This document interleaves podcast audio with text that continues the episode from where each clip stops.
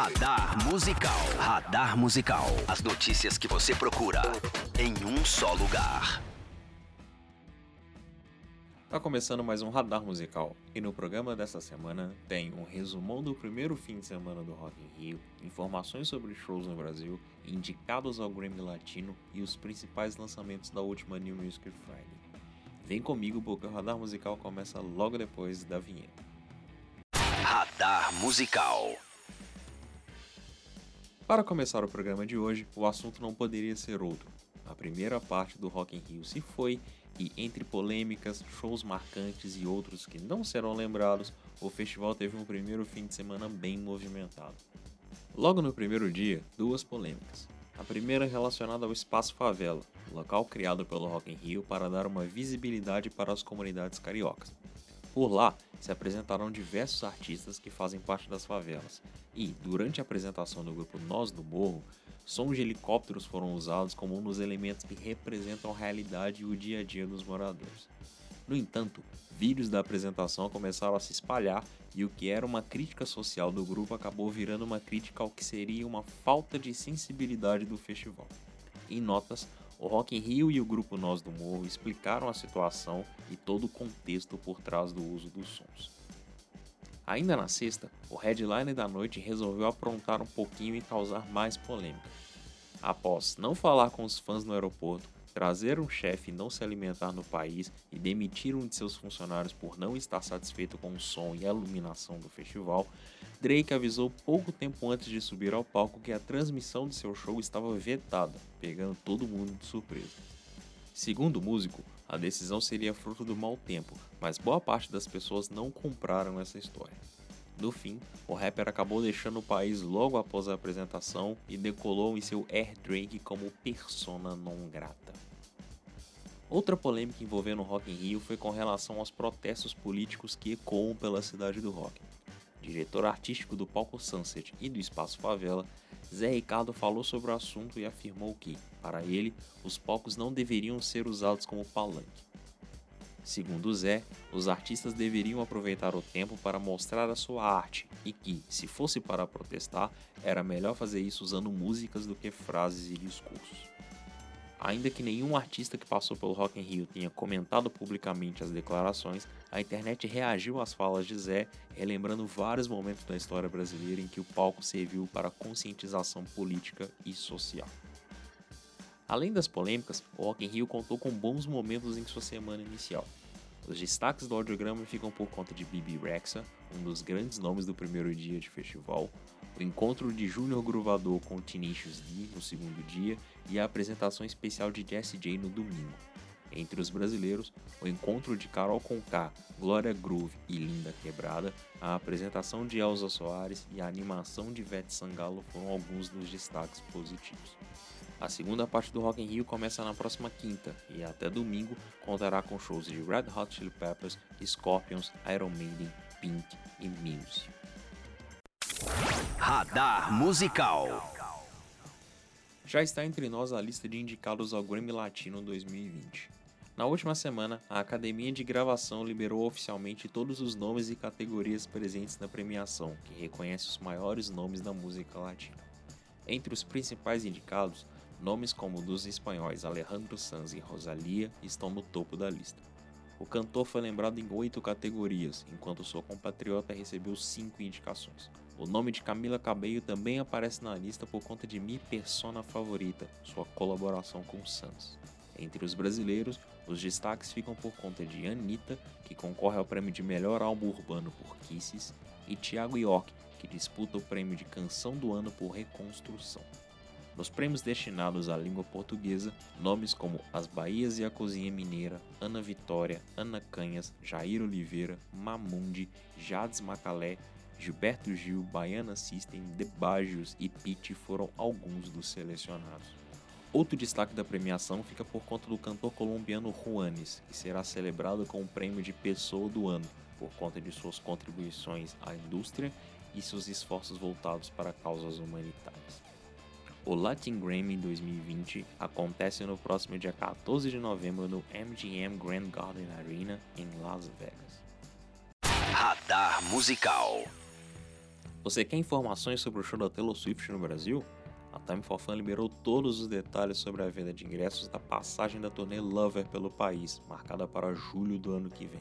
As entradas poderão ser adquiridas pelo público geral a partir do dia 25 de outubro, mas clientes do C6 Bank ou C6 Bank terão direito à pré-venda exclusiva que começa no dia 22 de outubro. Com quatro setores disponíveis, os valores dos ingressos vão de 150 a 850 reais, dependendo do local de sua escolha.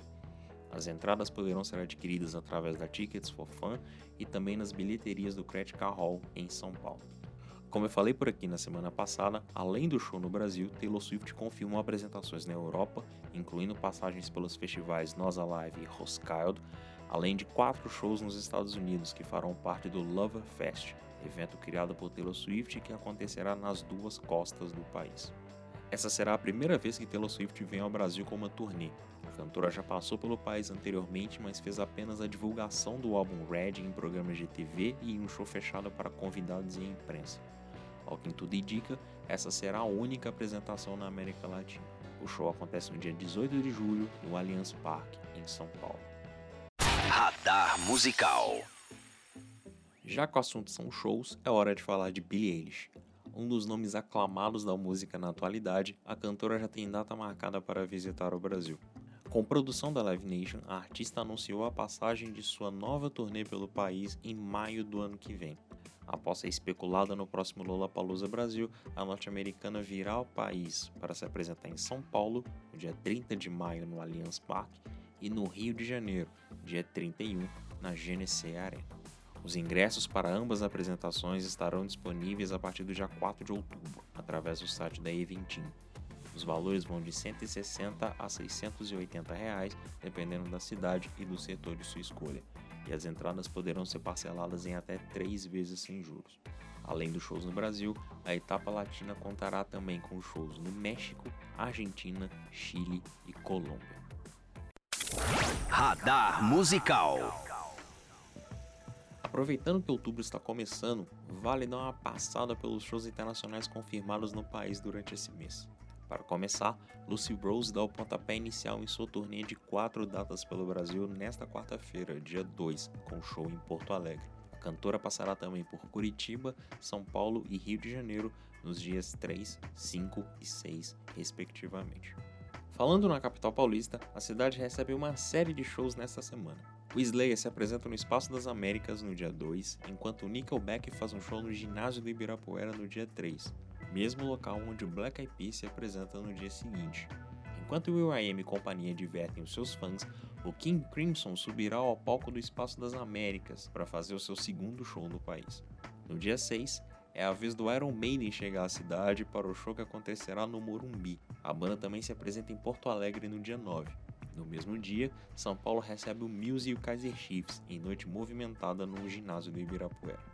Já na segunda quinzena de outubro, teremos shows de Brent Bjork em São Paulo, teremos Brian Adams passando pela capital paulista e pelo Rio de Janeiro, tem o Pentatonix se apresentando em Curitiba, Rio de Janeiro e São Paulo, tem show do Épica no Rio e também em São Paulo, tem a turnê conjunta do Offspring e do Bad Religion que passa por São Paulo no dia 29.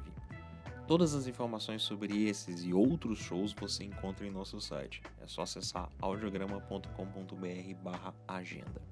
Radar Musical. Por fim, é hora de falar das principais novidades musicais da última New Music Friday, que nos deu alguns álbuns e singles bem interessantes. Para começar, Adam Lambert liberou a primeira parte do seu próximo álbum, Velvet. O lado A do novo trabalho do músico norte-americano conta com seis faixas, incluindo o single Super Power lançado no começo de setembro. Já está entre nós também o Jaguatirica Print, terceiro álbum de estúdio da banda Luísa e os Alquimistas. Com 10 faixas, o trabalho mescla a sonoridade já conhecida da banda de Natal com elementos de dub, dancehall e reggaeton. Quem também liberou material foi Noel Gallagher, que soltou o segundo de uma trilogia de EPs ao lado do High Flying Birds. This is the Place conta com as duas faixas lançadas recentemente, a Dream is All I Need to Get By e a sua faixa título, além da inédita Evil Flower. Outro destaque fica por conta de Hey, I'm Just Like You, novo álbum do duo Tegan Sai. Em seu nono trabalho de estúdio, as irmãs canadenses resolveram relançar músicas gravadas quando ainda eram adolescentes e lidavam com momentos conturbados de período escolar. O álbum conta com 12 faixas, incluindo os singles I'll Be Back Someday e Don't Believe the Things They Tell You, They Lie. Por fim, saiu a edição especial de 50 anos do Abbey Road, um dos clássicos da carreira dos Beatles. Para comemorar a data, os fãs poderão ouvir o álbum todo remasterizado, além de uma série de materiais inéditos captados durante o seu processo de produção. O álbum ficou marcado pelas faixas Here Comes the Sun e Come Together, além de sua icônica capa. Além deles, o Of Mice and Men lançou o álbum Earth and Sky, o rapper Pitbull liberou Libertar 548, tem novo álbum do The New Pornographers e uma caixa especial do The Replacements, intitulada Dead Man's Pop. Entre os singles temos novidades de nomes como Anna May, Foles, Cristina Aguilera, Megan Trainor, Robin Thicke, 5, Plutão Já Foi Planeta, White Lies, Ali X, Lucas Graham, parcerias entre Carol Conká e Glória Groove, Diplo e Jonas Brothers, Maluma e J Balvin, o encontro entre Sam Smith e Renée Zellweger, o novo single da Noah Cyrus e outras coisas interessantes. Todos os álbuns e EPs citados aqui e vários outros estão em nosso listão de lançamentos lá no audiograma. Quanto aos singles, basta seguir o nosso perfil lá no Spotify e colocar para tocar a playlist Saindo do Fogo. Radar Musical. Fim de papo e mais um radar musical, mas temos um encontro marcado na próxima terça-feira com mais novidades da música, fechado? Antes de ir, um pedido especial. Não deixe de acompanhar o audiograma nas redes sociais.